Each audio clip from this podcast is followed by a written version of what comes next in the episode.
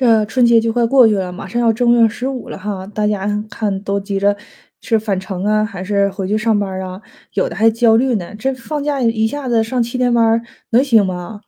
但是往常哈，每次回去的时候，不管是上学还是工作，这家里人呢都大包小裹的哈，给自己带行李啥的。但今年你看哈，基本上春节都是围绕着阳、阳康、杨过。啊，那种话题，或者是羊群中的小黑狗还是小黑狼啊，我就忘了啊。所以今年在返程的时候，你说行李啊，还是后备箱里啊，这个家人给的和父母哈，能不能给装点不一样的呢？你好，我是雨王，我在日本东京向你问好。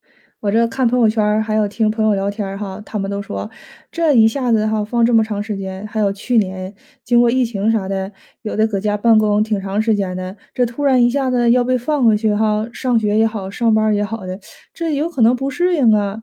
然后还说什么家里人给自己准备的行李啥的，你会不会有所不同啊，或干啥的？父母有的也挺担心，因为疫情，真是怕孩子又出点啥事儿啊，感冒发烧的哈。这一下就让我想起了我当时第一次来日本的时候，那次我的行李装的那是大开眼界呀！那次我印象中特别深，那次可是第一次出这么远的远门啊，跨国。那时候是初三，我是高中开始来日本的，那次带了整整半箱子，不是一箱子，你知道啥吗？卫生巾。哎呦我天呐，现在想想可真是太不可思议了。那时候我带来日本之后，我这一打开，人他们日本人都惊呆了，说他们就说你带这玩意儿干啥呀？带这么多咋的？你是怕日本没有啊，还是怕买不着啊？但当时其实我也没想那么多，家人也没想那么多，他们就觉得穷家富路嘛，你日常用的啥的哈，尤其那种消耗品呢，一定要给你多带点儿。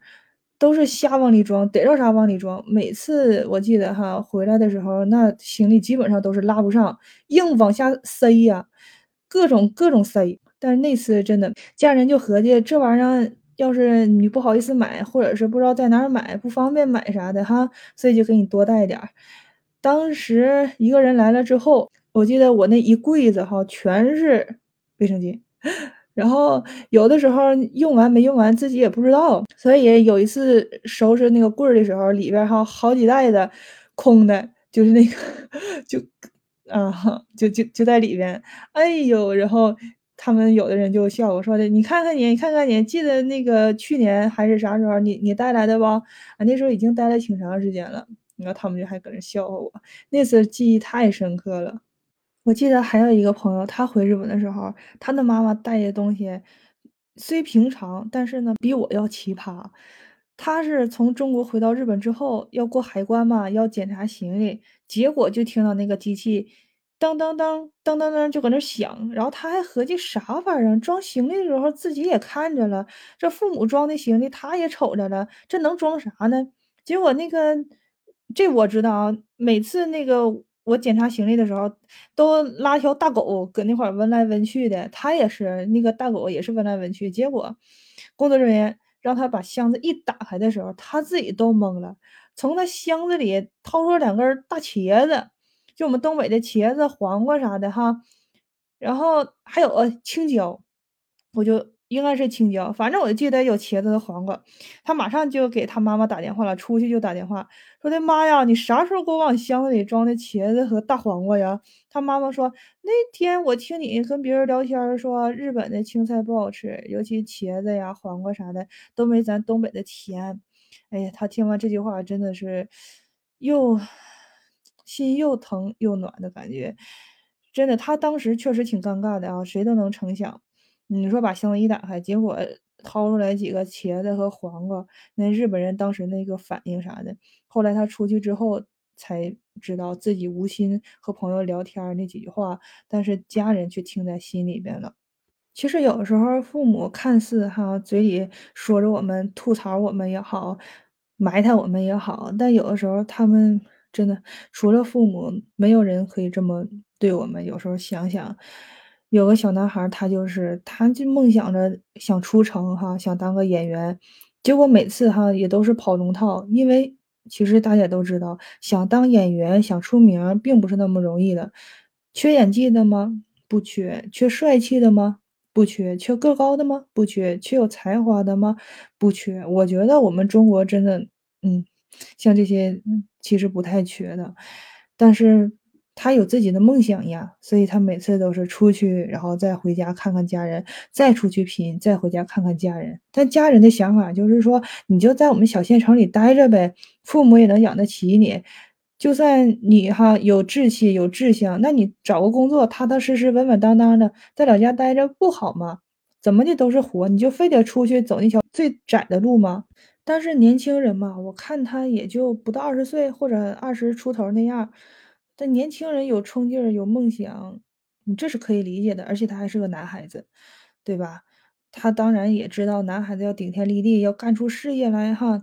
但是他妈妈就每次都数落他，每次都是那种，咱不说轻蔑吧，就说，哎，你要这也不行，那也不行，你干啥去呀？你不许出去，你怎么怎么地的？但也不是说贬低他不行，就是说不让他出去，嗯，别走了。家人也挺想的嘛，也觉得那条路根本就不太适合他。但是他半夜自己偷偷把行李收拾好。第二天，他发现自己行李没了，可能是被他妈妈藏起来了。他就跟他妈妈吵，然后说：“我的车票都买好了，我的时间也定好了，你不许藏我行李，干嘛的？我一定要走，过两天。”结果。要走的那一天，他早早就起来，起来以后悄悄的、悄悄的拿着行李就要走。这个时候，他妈妈就醒了，就开始拿着那个扫帚，就开始出门追他，一路追，一路要打他。但是他的姑父特别支持他，他的姑父开着他那个小三轮，就拉着他，拉着往前跑。他妈妈就拿个笤帚在后面一直追，一直骂着他。结果。他到了城里之后，他心里一直都是怨他妈妈为什么不让他出来，他心情一直很低落。那结果他找到了住的地方之后，把箱子一打开，发现里面有很多钱。他知道这是他妈妈给他的，所以他当时那种心情就，嗯，父母虽然嘴上说着最狠的话，但做的事情永远都是最暖的事情。我记得之前看过一个真实故事改编的一部电影，电影的一开头是一个警察半夜三更敲起了一对母女的门，啊，这个妈妈一开门就看到警察带着一个蓬头垢面的老人，这个老人一手拎着一个菜筐，一手拿着布袋，里边装着一只活鸡。可能这一幕大家就想，这是不是啊？怎么了？或者是出什么事件了？但接下来的一幕，这个女孩呢，把这位老人让进了家里面，然后最后深情相拥了。他们是一对母女。这个事情的起因是因为这个妈妈呀，她是住在大山里的。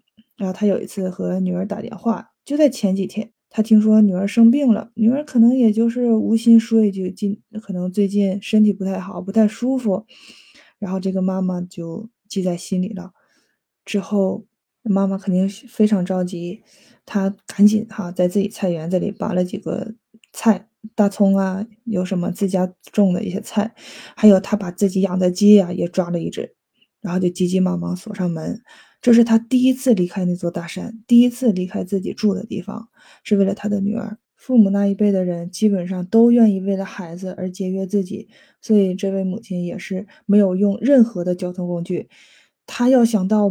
自己女儿的那座城市必须要徒步穿过一条河、两座大山，徒步二十八公里，再转坐三次公交车，最后坐三十六个小时才能到达她女儿的城市。而且这位母亲她只穿了一双布鞋，一个简单的，嗯，那种稍微大一点的短裤，然后薄薄的一件衣服，她就徒步去找女儿了。她终于到了那个城市。但是到了城市之后，他想给女儿打电话的时候，他才发现女儿的联系方式被他给弄丢了，因为他这一路实在是太远了，太不容易了，所以他应该是在掉哪儿了。那他就肯定很着急啊，然后他就看着一个路人就问，因为他只知道自己女儿的名字，其他的他什么都不知道，所以他抓住一个路人就问说：“你认识他吗？”再抓住一个再问，那当然路人肯定不认识了。突如其来的只是报了一个名字，然后蓬头垢面的一位老人在找人，想想就嗯，大家肯定都是会说不知道不认识，所以这个母亲她就徒步就一直走一直走，但是天空不作美，到了晚上的时候，天就下起了大雨，那他当然也没有去处嘛，他就一直在路边走。但是，哎，这个时候有警察来巡逻，他拿个手电就找到这个老人了，然后他就跟警察可能一说，然后警察帮他查到的他女儿的住处，这就有了开头的一幕。那这个母亲到了女儿的家后，就马上给女儿开始做饭，就问她生病的情况怎么样。然后看到自己的外孙女哈，就非常的开心。她说：“哎，外孙女都长这么大了。”其实从这句话中就 可以体会到，她已经很久很久没有见女儿了，和自己的外孙女。所以这一幕，嗯，可能我形容的不太好。而这个母亲当晚给她女儿还有外孙女儿做的鱼、做的鸡，还有一些菜，但是她女儿要吃的时候，就发现这个鱼鳞也没有剔干净，而且有的菜呀口感非常的硬，大米饭也是，包括她这个鱼，它还很咸，别的菜也很咸，甚至她的这个外孙女儿她吃着饭她都咸哭了，她的口感呢也是让这个外孙女感觉无法下咽，然后就开始哭。没过两天。这位母亲可能就觉得在这儿是给自己姑娘哈添麻烦，所以就走了。然后没过几天，这个女儿觉得自己身体恢复的差不多了，然后就提着大包小裹回去又看的母亲。但是当她回到家里看到母亲的时候，她才知道为什么母亲那天做的那顿饭会出现那种情况。她发现她母亲其实是白内障。但是为了不让让他担心，一直没有和他说，也没有动手术，所以眼睛现在基本属于看不清、看不见的状况，几乎近似于失明。而当这个女儿想到这个母亲前两天去城里看她，一个人独自徒步走那么远的路，又转三次公交车，又坐了三十六小时的车才找到她，为她做的那顿饭，所以她就哭了嘛。然后他们母女就相拥在一起了。因为我始终记着一句话，之前有人说心尖儿都是冲下长的，意思是说妈妈永远是最担心孩子的，而孩子也是最担心自己的孩子，是一直往下，一直一直往下。我觉得有一句话说的特别对，他说其实麻烦呢，每个人都害怕，但是你是真的害怕吗？有的时候麻烦未必是你想象中的麻烦。他说的是。当父母不再麻烦你的时候，可能这辈子再也见不了面了；当孩子不再麻烦你的时候，他可能已经长大成人，远离你了。所以，有的时候麻烦它并不是一个不好的意思，它可能让我们学会了要去珍惜，珍惜眼前，珍惜当下，珍惜对自己好的人，珍惜麻烦自己的人。所以我也是个怕麻烦的人，基本上没有人会喜欢那种麻麻烦烦的那种事情吧。但是我每次要麻烦的时候，我就会想这句话。但是这也是我的课题嘛，我肯定做不到，肯定一下子就会喜欢，或者是一下子心情就能通顺。那当然，有的时候确实挺烦躁的时候，或者挺烦的时候，那心情肯定会不好嘛。人嘛，都是有情绪的，对吧？但是我可能会一点一点的哈去化解开、消解开，我会一点一点的和他们沟通也好啊，或者什么也好啊，因为我觉得其实有的时候被麻烦真是一种幸福，嗯，虽然有的时候挺闹心的哈。